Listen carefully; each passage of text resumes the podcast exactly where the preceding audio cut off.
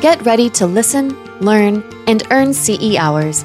This podcast features content from an accredited CE activity provided by Colibri Healthcare. Visit elitelearning.com slash podcasts for accreditation and disclosure statements and instructions on how you may be able to earn CE credits. Hello, and welcome back for part two of our series on vitamin D. I'm Leanna McGuire, your host for this Elite Learning podcast by Colibri Healthcare. And back with me is Dr. Michael Holick.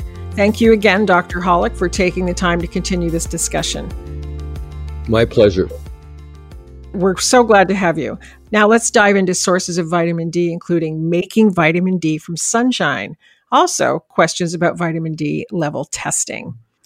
Dr. Holick, tell us about vitamin D and the sun. I know you have a good way of explaining the benefits, risks, and nuances. So you have the mic. Is it as simple as going outside and getting some vitamin D? Um, well, first of all, um, let me just talk just a little bit about vitamin D2 and vitamin D3. Um, so, vitamin D2 um, comes from yeast. Uh, it's the precursor ergosterol.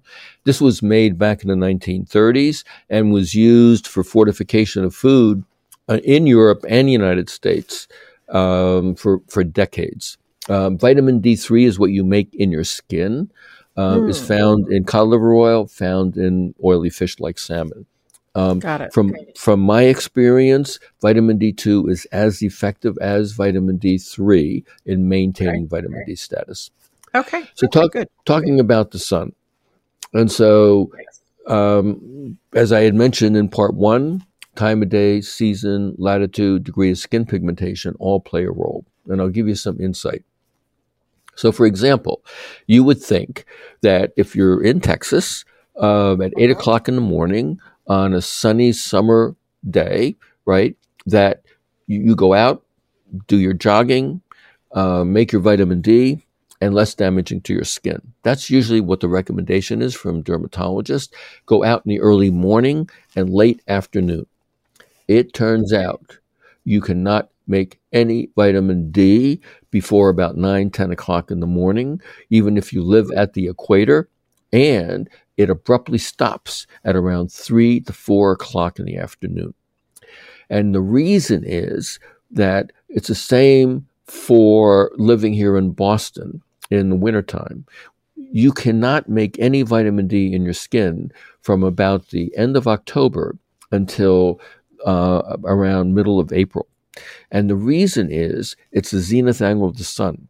And if it's more oblique, it has to go through more ozone and the vitamin D producing rays are absorbed by the ozone layer. And so as a result, morning sunlight is just like winter sunlight.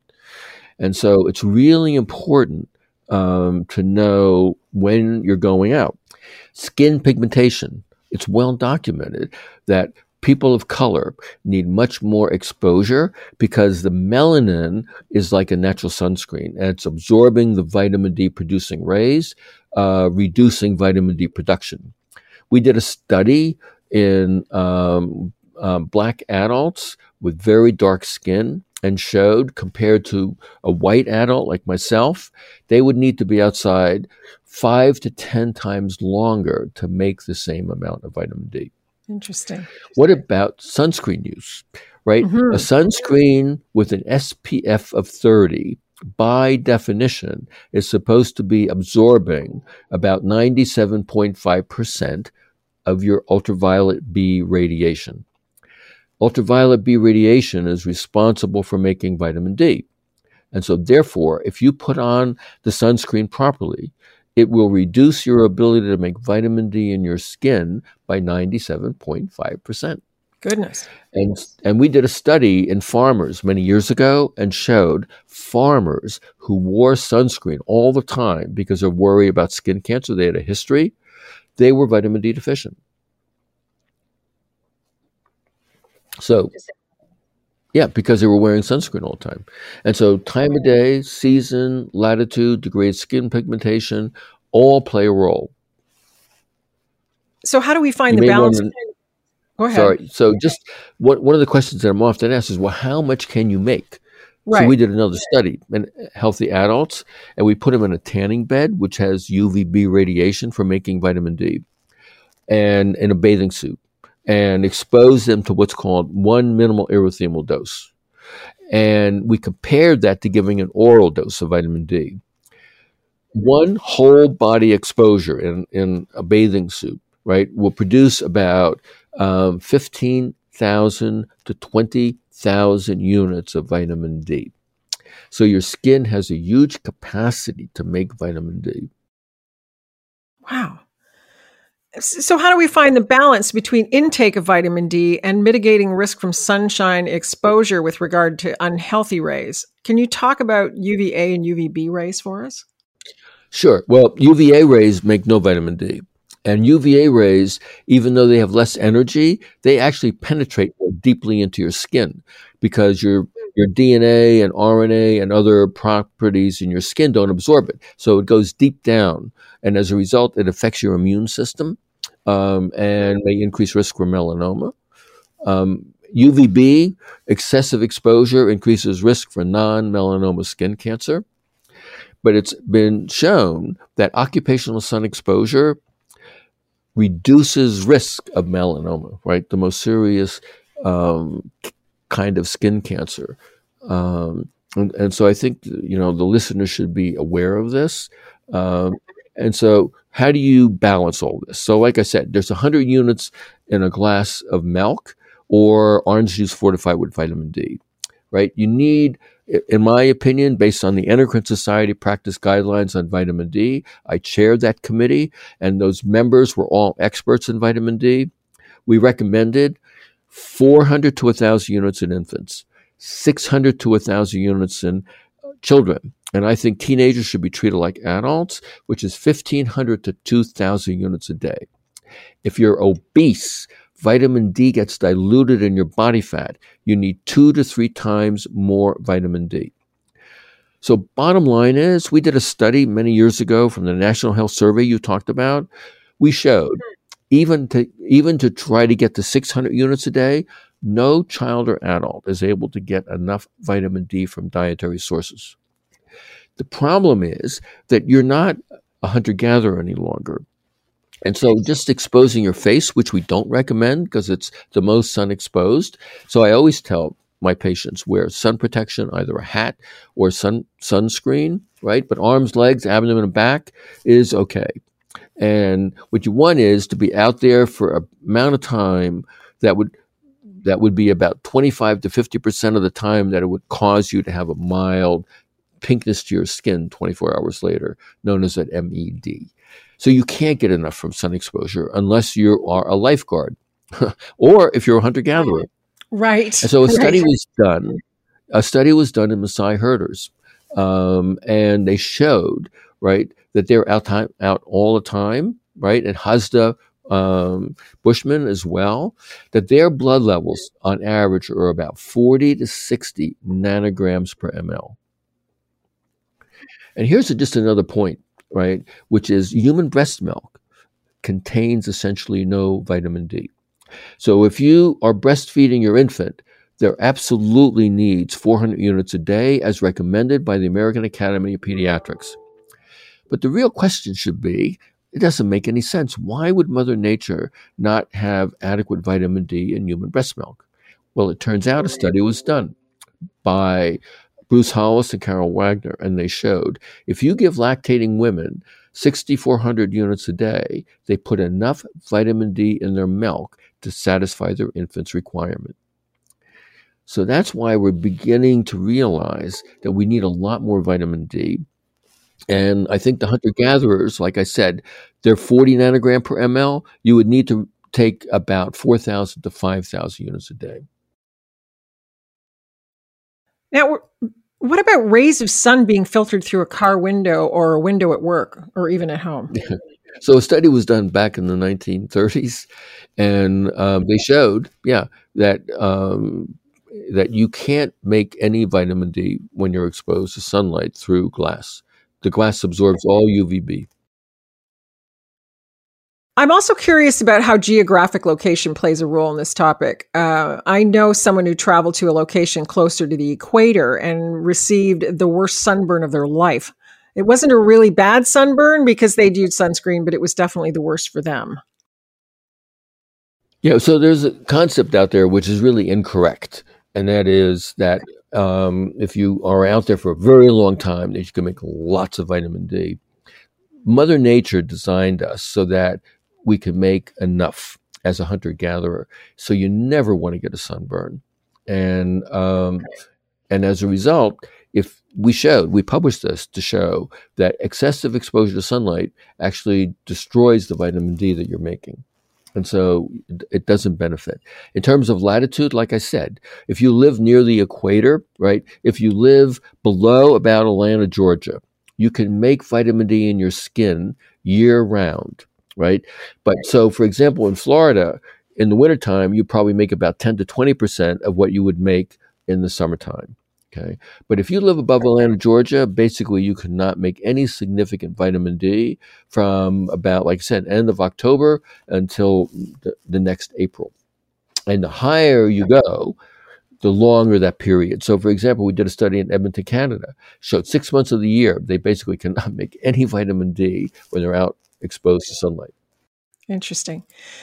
So, our bodies can make vitamin D from exposure to sunshine in the ways you explained. Other sources include diet, supplementation, and what else? Is there anything else? Right. So, my recommendation has always been for my patients and even for myself and my family you have to take a supplement. It's the only way to guarantee sufficiency. And we don't recommend, the Endocrine Society does not recommend, and I don't recommend to my patients that they should be getting their blood levels tested, right? If they're getting an adequate amount of vitamin D, unless they have a malabsorption problem or a hypersensitivity to vitamin D, if you take the amount of vitamin D recommended by the Endocrine Society, you should be vitamin D sufficient. And so it's only those that are not, uh, uh, that, that have other issues, that you should be measuring their blood level. And is there a recommended dosage from research or reputable organizations about intake? So, like I said, the Institute of Medicine, they did a population model study, right? And they reported that children, well, infants, 400 units a day, children and adults, 600 units a day. But like I said, the Endocrine Society practice guidelines, our recommendations were for health professionals how to treat and prevent vitamin D deficiency. And reviewing all the literature, we concluded that infants, 400 to 1,000 units a day. And so that eh, you don't have to worry about just 400, but up to 1,000 units is perfectly safe. Children, 600 to 1,000 units a day and then adults 1500 to 2000 units a day and obese people need two to three times more We've discussed a lot of really interesting information so far, all of which helps us understand more about the complexity of vitamin D intake. Now, let's specifically talk about testing. If a healthcare provider orders a vitamin D level, most are familiar with serum testing, taking a blood sample and sending it for analysis. Are there other ways to test for vitamin D levels? I'm just curious. No. And make sure that if you're going to get your doctor to m- measure your vitamin D status, right, you're not measuring your vitamin D level because you don't measure vitamin D. Vitamin D status, you want 25 hydroxy vitamin D.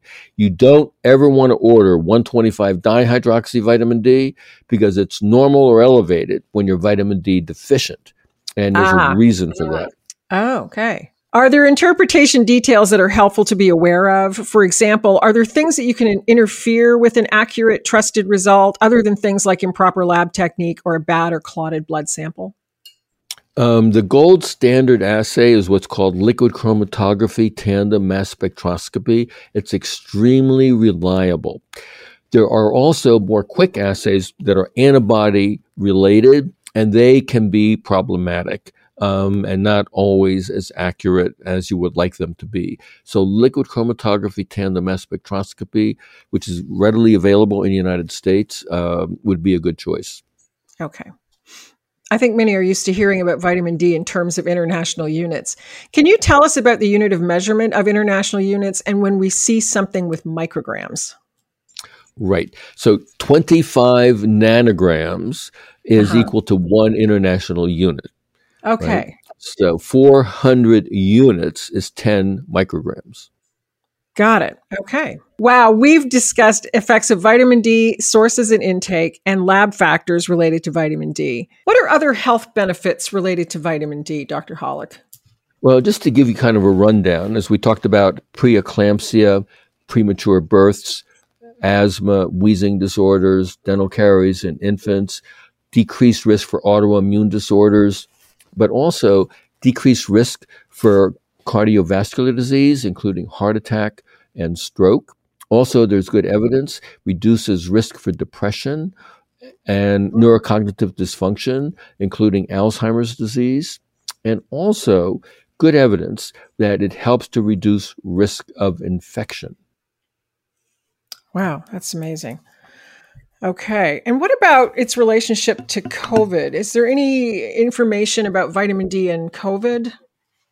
So we did a study back in 2020, as soon as this pandemic uh, was initiated, and working with the reference laboratory, and we collected 191,000 blood samples of COVID positive patients mm-hmm. and demonstrated that if you are vitamin D sufficient, you had a 54% reduced risk of acquiring this um, infection.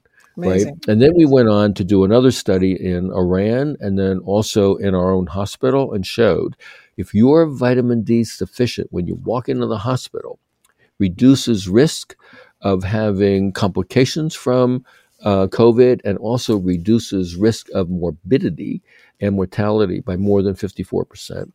Many other studies have, have shown um, very similar observations. So we think that improvement in vitamin D status is very important in this era um, of the COVID pandemic. I've heard another physician say something about if you're going to have to fight COVID, why fight COVID with a low vitamin D level? So that's uh, that is interesting. That's exactly what I expected you to say. Uh, so make sure you have a normal level before you face the infection correct? Be strong before you get sick. What do you think about that line or thought?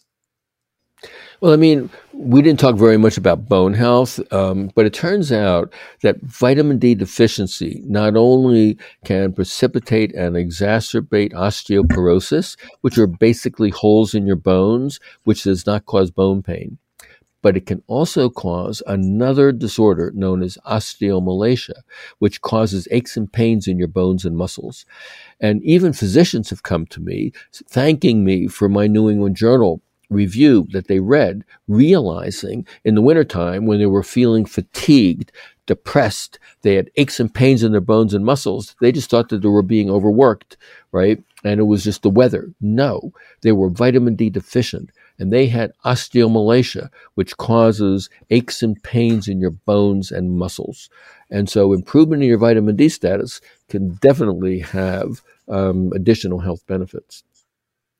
So, there's really no downside unless it gets too high. Exactly. And that's usually the conclusion of my presentations. There is no downside to increasing your vitamin D intake, right? Unless you have, like we talked about, hypersensitivity to vitamin D, then you need to talk to your doctor. But otherwise, if you take the amount recommended by the Endocrine Society practice guidelines, right? Infants, 400 to 1,000 units children 600 to 1000 units teenagers and adults 1500 to 2000 units a day and if you're obese 2 to 3 times more i personally take 6000 units of vitamin d a day and my blood level is 72 nanograms per ml wow all right, I hope when everyone's paying attention to that, who's listening, because this is this is really really important stuff. Uh, this has really been a fascinating uh, fascinating interview with you, Dr. Holick. I'm amazed and and what a journey from being assigned vitamin D to uh, it literally changed your life and ultimately the lives of a lot of people. So it's it's really fascinating. Wow. So we've discussed effects of vitamin D, sources and intake, and lab factors related to vitamin D. Before we wrap up, let's talk about teamwork in healthcare around vitamin D. We know there's been an, an advantageous trend at the intersection of healthcare education and healthcare treatment. That is the move toward interprofessional education, where we increase communication and teamwork between healthcare team members. There is the concept of discussing information within our disciplines, like physicians conferring with other physicians, nurses discussing information with other nurses, etc. But interprofessional approaches would pertain to multiple members of a healthcare team, even the patient, communicating with each other, learning from each other, and trying to provide team care. So providers, nurses, therapists, registered dietitian, nutritionists, etc., are all talking to provide quality care. That being said, what do you see as barriers to patients who are unaware of the importance of vitamin D or how to make sure they don't forget about this component of health? Yeah, it's extremely important. And I give a lot of presentations, not only to doctors, but also healthcare professionals, including nurses, um, and um, to reiterate the importance of vitamin D for your health. And what I point out to them is that I'm not really just teaching them about vitamin D for their patients, but I'm teaching them for their own health benefit and the family's health benefit. And, and that then kind of uh, provides the opportunity for them to now think, well, if I can benefit, you know, my patients can benefit. And then I think that it's much more a, a topic um, that they are now thinking about when doing patient care because I've already convinced them that improving your vitamin D intake and status will improve your health and the health of your family members. How do you think healthcare teams, whether a hospital, provider's office, clinical, public health offering, etc., can communicate with each other to better address or address at all lower deficient vitamin D levels in patients or clients? Yeah. Um, so what you want to do is, you know, when they're having an intake, you know, they may be seeing a um, a PA, right, or a mm-hmm. nurse practitioner or a nurse, right. So they probably should ask, you know, what is your um, dietary intake? Are you taking a vitamin D supplement? Because, like I said, you can't get enough from your diet. We already know that. Mm-hmm. And so, if you're not taking a supplement, you're likely to be vitamin D deficient or insufficient. And then the recommendation is, if you are concerned, is to measure your vitamin D status, which is mm-hmm. 25 hydroxy vitamin D. Status versus level. Correct. Because it's very confusing because people think mm-hmm. you're measuring your vitamin D level. You're not. Right. Even though vitamin D is in your bloodstream, even though vitamin D is made um, in your skin, you're not measuring it. You're measuring what is made by your liver, which is the major circulating form, 25 hydroxy vitamin D. Got it. Okay. Can you give us a case scenario that illustrates how a healthcare team could have minimal communication and miss the signs and symptoms of low D levels in a patient? I mean, that's pretty straightforward because, um, say, as we had talked about, cardiologist seeing a patient uh, because of angina, the last right. thing they're probably thinking about is their vitamin D status. Sure. But it would be, you know, the, the, the intake person, the PA uh, or nurse, that if, if realizing that vitamin D is so important, reduces risk of cardiovascular disease and stroke, that would make the recommendation um, that, you know, maybe the vitamin D status should be evaluated or at least recommend that, you know, you may want to think about taking a supplement and following the guidelines of the Endocrine Society practice guidelines. Fantastic. Well, you have had a fascinating career, my friend. Uh, to be assigned vitamin D and uh, the the how it affected your own life and the lives of so many. It's just it's a fascinating journey, and I could honestly could talk all day about this with you. I'm, I'm, I'm amazed by it. It seems vitamin D has become more popular as far as getting attention in various research, media, journals, and magazines, etc. It was great to be able to tackle this topic today and learn from a notable physician in this area. Another sincere thank you to you, Dr. Holick, for joining us. It's been my pleasure. I hope that you have a delightful day. Thank you. Thank you again for listening. This is Leanna McGuire for Elite Learning by Colibri Healthcare. This podcast featured content from an accredited CE activity provided by Colibri Healthcare. Visit elitelearning.com slash podcasts for accreditation and disclosure statements and instructions on how you may be able to earn CE credits. Take your learning to the next level by subscribing to more podcasts on compelling healthcare topics.